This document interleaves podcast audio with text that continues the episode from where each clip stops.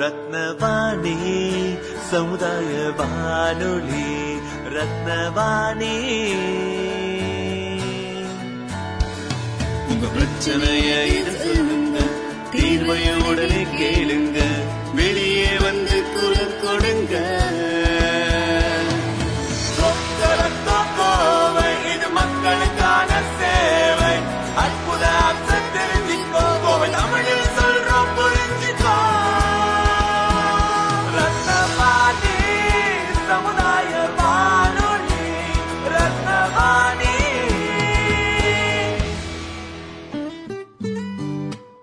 ரத்னவாணி தொண்ணூறு புள்ளி எட்டு சமுதாய வானொலி ஒலிபரப்பு கோவை ஈச்சனாரி ரத்தினம் கல்லூரி வளாகத்தில் இருந்து ஒலிபரப்பாகிறது.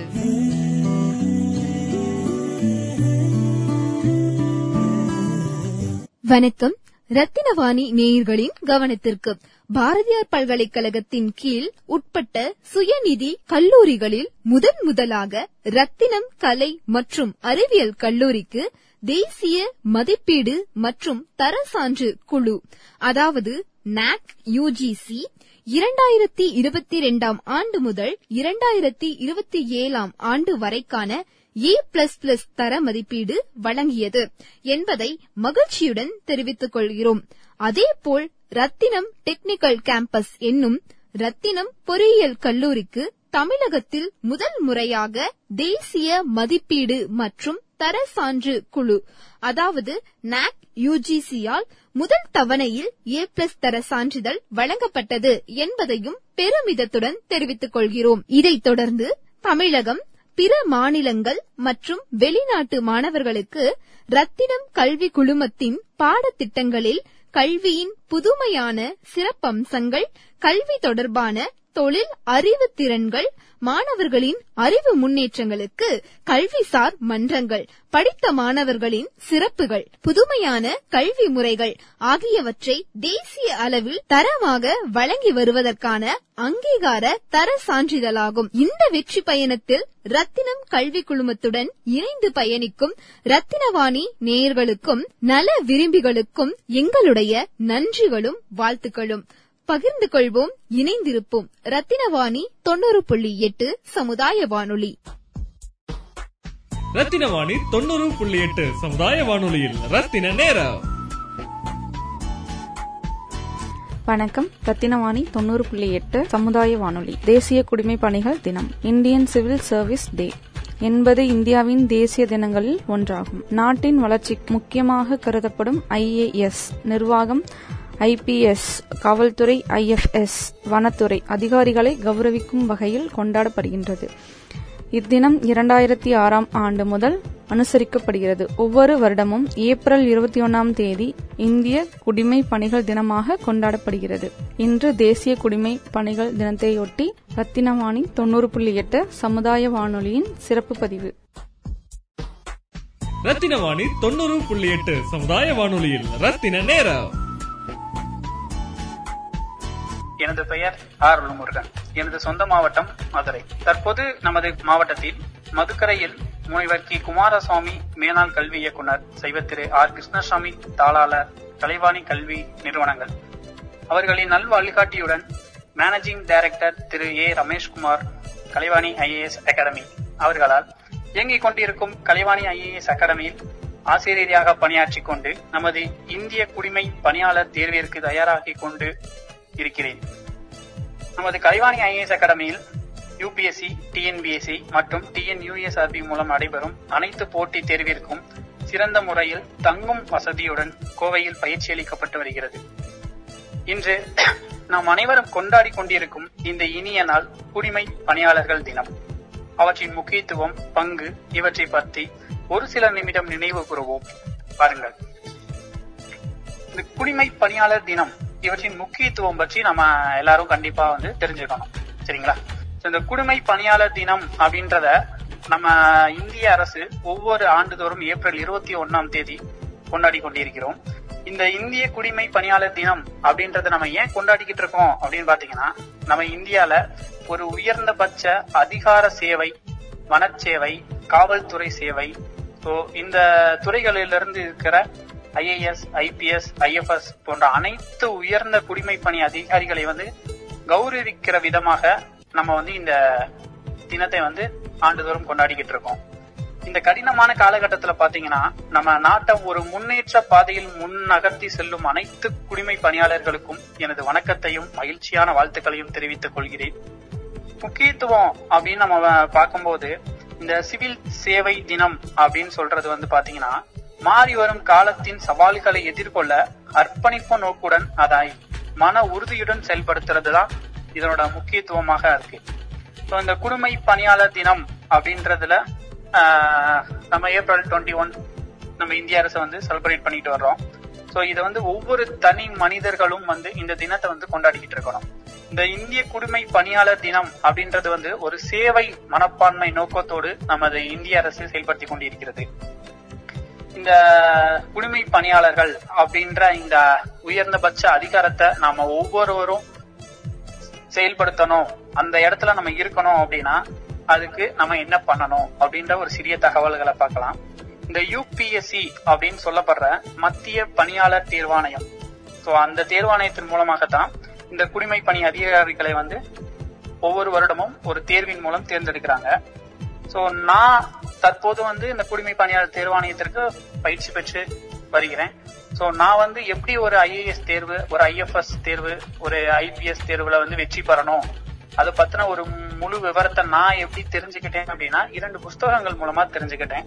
சோ அந்த புஸ்தகத்தை உங்ககிட்ட நான் ஷேர் பண்றதுல ஒரு மகிழ்ச்சி அடைகிறேன்.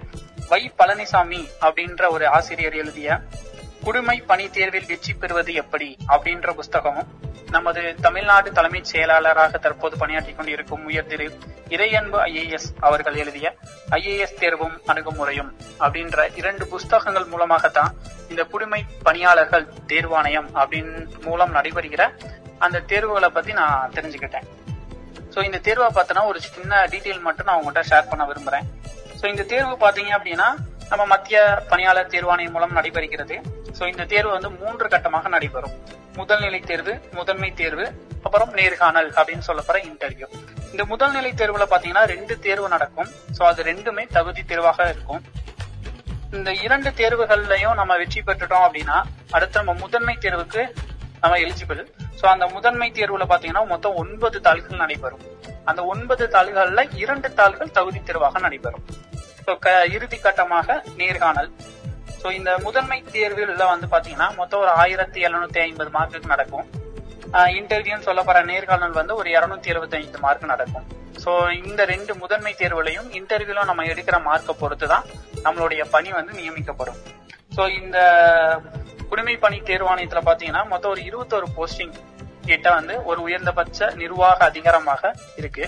ஸோ இதுக்கு வந்து ஒரு இளங்கலை பட்டம்ன்றது கண்டிப்பான முறையில அதுக்கான யூனிவர்சிட்டியில நம்ம கம்ப்ளீட் பண்ணியிருக்கணும் ஸோ ஏஜ்னு பாத்துக்கிட்டீங்கன்னா ஒரு இருபத்தி ஒண்ணுல இருந்து முப்பத்தி ரெண்டுக்குள்ள கம்பல்சரி இருக்கணும். இருபத்தொன்னு அப்படின்ற ஏஜ் வந்து கம்ப்ளீட் ஆயிருக்கணும். ஸோ சில பிரிவினருக்கு மட்டும் அதுல வந்து ஒரு ஒதுக்கீடு வந்து கொடுக்கப்பட்டிருக்கும். ஸோ இதுதான் வந்து குடிமை பணிகள் அந்த தேர்வாணையத்தை பொறுத்தவரை அவங்க நடத்துற அந்த தேர்வோட ஒரு சிறிய தகவல்கள். இதுல நம்ம மெயினா பார்க்க போறது என்ன அப்படின்னா இந்த குடிமை பணியாளர் தேர்வாணையம் சோ இந்த தினத்துல வந்து முக்கியமா பாக்குறது இப்ப நம்ம நாட்டுல நடந்துகிட்டு இருக்க சூழ்நிலைகள் காலகட்டங்களை வச்சு பார்க்கும்போது இந்த மாதிரி ஒரு அரசு தேர்வுல ஒரு உயர்ந்தபட்ச சேவை மனப்பான்மையோட ஒரு உயர்ந்தபட்ச அதிகாரத்துல பெண்களோட பங்கு எப்படி இருக்கு? சோ அப்படின்றத நம்ம மெயினா பார்க்கணும். சரிங்களா? ஏன்னா இந்த தேர்வுக்கு வந்து பெண்கள் வந்து அதிக அளவுல பங்கேற்க வேண்டும் அப்படின்றது தான் ஒவ்வொரு ஒரு இந்தியரோட எண்ணமும் இருக்கும்.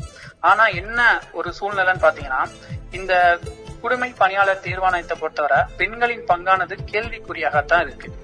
ஏன் சார் கேள்விக்குறியா இருக்கு அப்படின்னு கேட்டீங்கன்னா தேர்வுல விண்ணப்பிப்பவர்களின் எண்ணிக்கை வந்து பாத்தீங்கன்னா ஒன்பது லட்சம் பத்து லட்சம் தாண்டி போகுது. ஆனா அதுல பெண்களோட பங்கு வந்து முப்பது சதவீதத்தை கூட தாண்டல அப்படின்றதுதான் ஒரு சின்ன மன வருத்தம். ஒரு முப்பது பெர்சன்டேஜ் பெண் தேர்வர்கள் அதுக்கு விண்ணப்பிச்சாலும் அதுல நாற்பது பெர்சன்டேஜ் பெண்கள் மட்டும்தான் தேர்வு எழுதுறாங்க. ஸோ அதுல ரெண்டு மூணு பெர்சன்டேஜ் பெண்கள் மட்டும்தான் தேர்ச்சி பெற்று இறுதி தேர்வுக்கு முன்னேறாங்க. கடைசி ஓவராலா நம்ம பார்க்கும்போது ஒரு இருபத்தஞ்சு சதவீதம் பெர்சன்டேஜ் பெண்கள் கூட இந்த குடிமை பணி தேர்வுல வந்து இறுதி கட்டத்துக்கு செல்லல அப்படின்றது நிதர்சனமான உண்மை. ஏன் சார் இந்த இவ்வளவு பெரிய ஒரு குழப்பம்? ஏன் பெண்களால முன்னேற முடியல?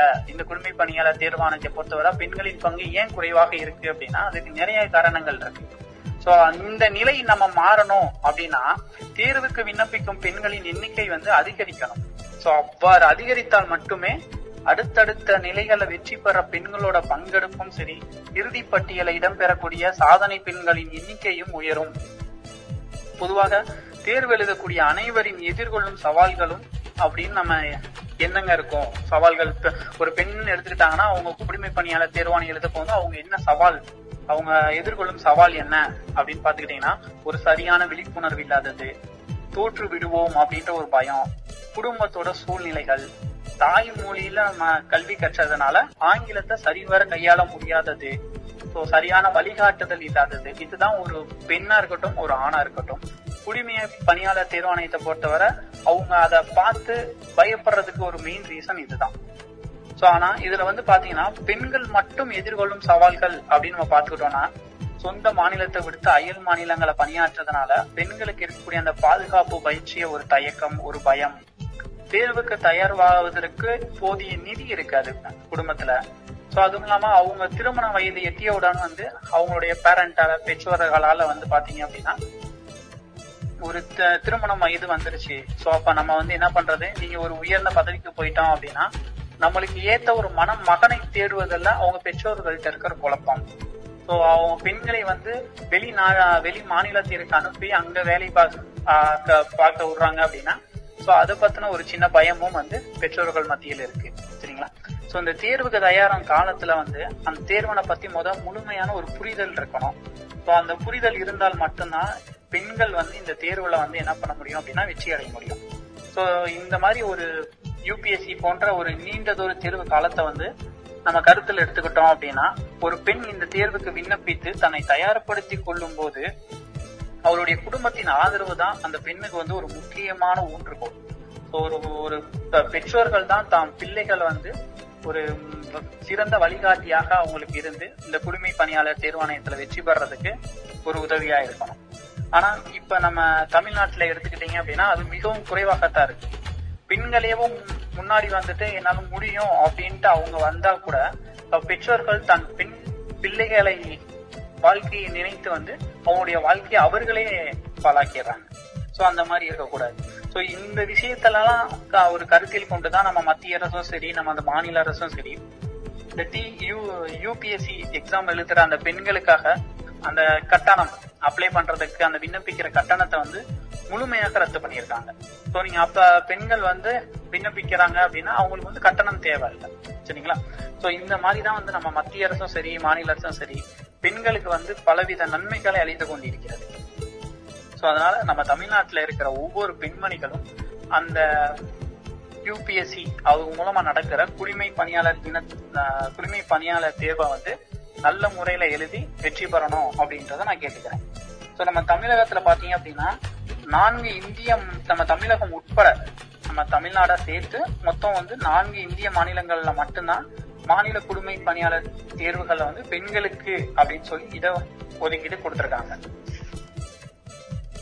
இந்த தேர்வை பொறுத்தவரை ஒரு முறை எழுதினா பாஸ் ஆகி விடலாம் அப்படின்றது நிச்சயம் கிடையாது. சரிங்களா ஒரு முறை எழுதி பாஸ் ஆனவங்களும் இருக்காங்க. ஏழு முறை எழுதி வெற்றி பெற்றவர்களும் இருக்காங்க.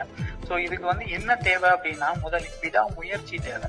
சோ நம்ம பெண்கள் நம்ம தமிழ்நாட்டுல இருக்கிற பெண்கள்கிட்ட பாத்தீங்க அப்படின்னா ஒரு ஆணிற்கு நிகரான தன்னம்பிக்கை விடாமுயற்சி அனைத்தும் இருக்கு. ஆனா அவர்களுக்கு தடையூறாக இருப்பது அப்படின்னு பார்த்தா முதல்ல அவங்களோட குடும்பம் அவர்களுடைய பெற்றோர்கள் தான். சோ தன்னோட பெண் பிள்ளைகளை முதலில் பெற்றோர்கள் வந்து அவர்கள் மேல் நம்பிக்கை வைத்து இந்த தேர்வை வந்து எழுதுறதுக்கு வந்து அவங்களுக்கான சரியான ஊக்கம் வழிகாட்டியாக இருக்கணும் அப்படின்னு நான் கேட்டுக்கிறோம். நம்ம இந்தியா பாத்தீங்கன்னா சுதந்திரம் ஒரு எழுபது ஆண்டுகளை கடந்துருச்சு. ஸோ இன்னும் நம்ம நாட்டுல வந்து இந்த உயர்ந்த நிர்வாகத்துல பெண்கள் இல்லாமல் இருப்பது மிகவும் ஒரு மன வருத்தத்தை அளிக்கிறது.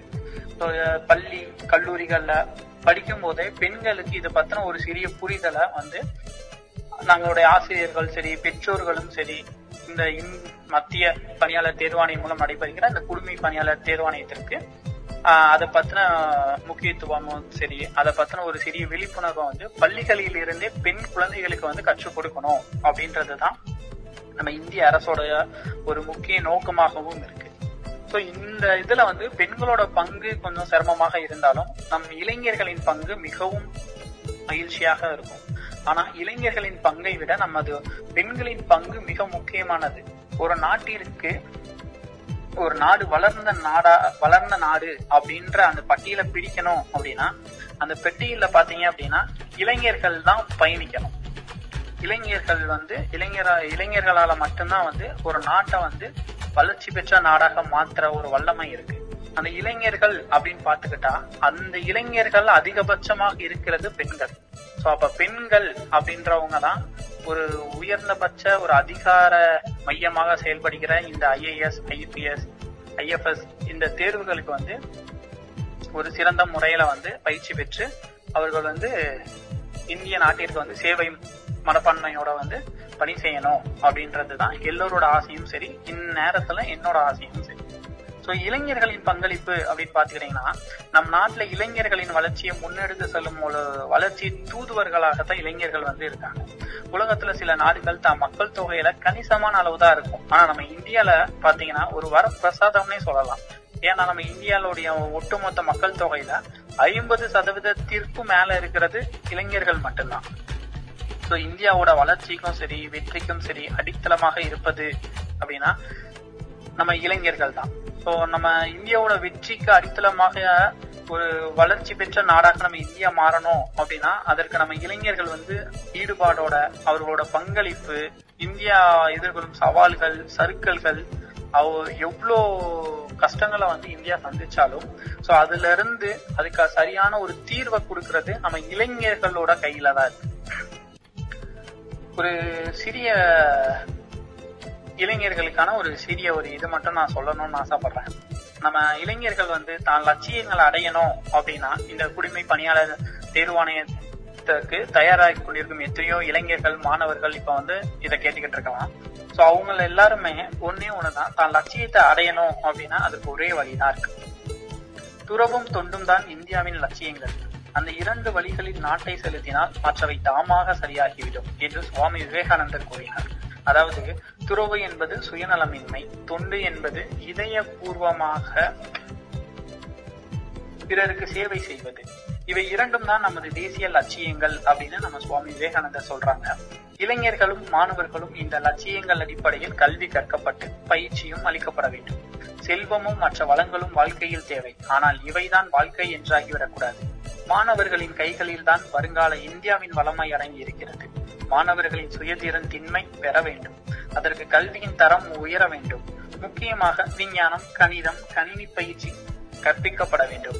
கல்வி புரட்சி ஒன்றுதான் மாணவர்களின் சிந்திக்கும் சக்தியை வளர்க்க செய்யும். தொட்டனை தூரும் மணற்கேணி போல தோண்ட தோண்ட பெருக்கெடுக்கும் வல்லமை கொண்டது படிப்பறிவு ஒன்று மட்டும்தான். சோ இப்ப வந்து இந்த நம்ம தமிழ்நாட்டுல பாத்தீங்கன்னா ஒட்டுமொத்த இந்தியா அளவுல பாத்தீங்கன்னா நம்ம தமிழ்நாட்டுல அதிகபட்சமாக இளைஞர்கள் வந்து இந்த குடிமை பணியாளர் தேர்வாணையத்திற்கு வந்து பயிற்சி பெற்று ஒரு சிறந்த முறையில வந்து செயல்பட்டுக்கிட்டு வர்றாங்க. ஸோ இப்போ நம்ம இருக்கிற அந்த கோவை மாவட்டம் அப்படின்னு பார்த்துக்கிட்டீங்க அப்படின்னா நம்ம இந்திய பணியாளர் தேர்வாணையத்தை பொறுத்தவரை நமது மாவட்டத்தில் எவ்வளோ சதவீதம் பேர் படிக்கிறாங்க அதில் எத்தனை பேர் வெற்றி பெறாங்க ஸோ கம்மியாக படிக்கிறாங்கன்னா அதுக்கு காரணம் என்ன அப்படின்னா பார்த்துக்கிட்டீங்க அப்படின்னா நம்ம கடைசியாக இரண்டாயிரத்தி இருபதாம் ஆண்டு நடந்த குடிமை பணியாளர் தேர்வாணையத்துல நமது கோயம்புத்தூரை சேர்ந்த ஒரு மாற்றுத்திறனாளி அவர் வந்து ஒரு பொறியாளர் ஸோ அவருடைய நேம் வந்து ரஞ்சித். ஸோ அவர் தமிழ் வழியில் படித்ததா அவர் தமிழ் வழியில் படித்துதான் இன்று அவர் ஐஏஎஸ் தேர்வை வந்து தேர்ச்சி பெற்று தேசிய அளவுல எழுநூத்தி ஐம்பதாவது இடத்தை பிரிச்சிருக்காரு. ஸோ அது மட்டும் இல்லாம நம்ம கோவையை சேர்ந்த பி எஸ் நாராயண சர்மா அப்படின்றது தேசிய அளவில முப்பத்தி மூணாவது இடத்தையும் தமிழக அளவுல முதல் இடத்தையும் பிடிச்சிருக்காங்க. ஸோ இது தவிர நம்ம கோவையை சேர்ந்த சுவாதி அப்படின்றவங்க நூத்தி இருபத்தி ஆறாவது இடத்தையும் பிடித்து குடிமை பணியாளர் தேர்வாணையத்துல வெற்றியும் பெற்றிருக்காங்க. ஸோ இந்த மாதிரி நம்ம கோவை மாவட்டத்துல அப்படின்னு பாத்துக்கிட்டோம் அப்படின்னா ஸோ இளைஞர்கள் பெண்கள் அவங்களுடைய பங்கு வந்து கொஞ்சம் மிகவும் குறைவாகத்தான் இருக்கு. ஏன் அப்படின்னா இன்றைய காலகட்டத்துல வந்து அதை பத்தின ஒரு விழிப்புணர்வு இல்லாமலே போகுதோ அப்படின்ற ஒரு சூழ்நிலையும் ஏற்படுது. ஸோ நம்ம கோவை மாவட்டத்துல குடிமை பணிக்கு அப்படின்னு சொல்லி விண்ணப்பவர்களின் எண்ணிக்கை வந்து குறைவா தான் இருக்கு.